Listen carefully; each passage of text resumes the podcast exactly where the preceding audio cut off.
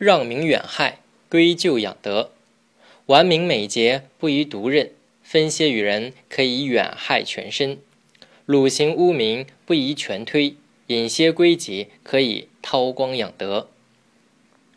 这段话的意思是说，完美的名声和高尚的节操不应该自己独自拥有，与大家共同分享这些名节，可以避免发生祸害之事而保全声名。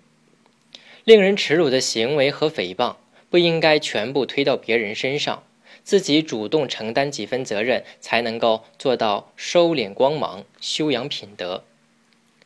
西汉哀帝平帝在位时，有个名叫王丹的人在州郡任职。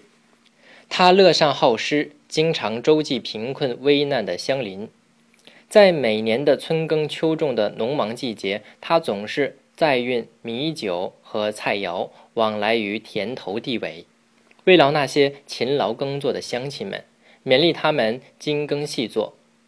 于是，全乡百姓和睦相处，互相帮助。大家的日子越过越美好。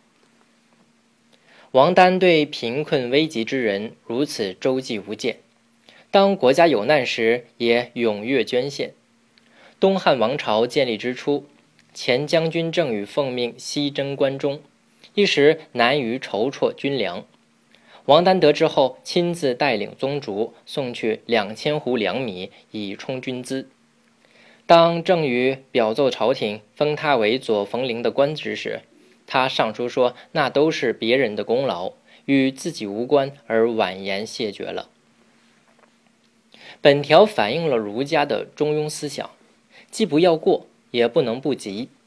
孔子说：“中庸之为德也，甚至矣乎！”这就是把中庸作为立身行事的最合理标准。完明美节，不独任。无疑是一种谦虚的美德，但同时也是一种趋利避害的保身之法。聪明人应当认识到这一点。正所谓，圣人韬光，贤人顿世。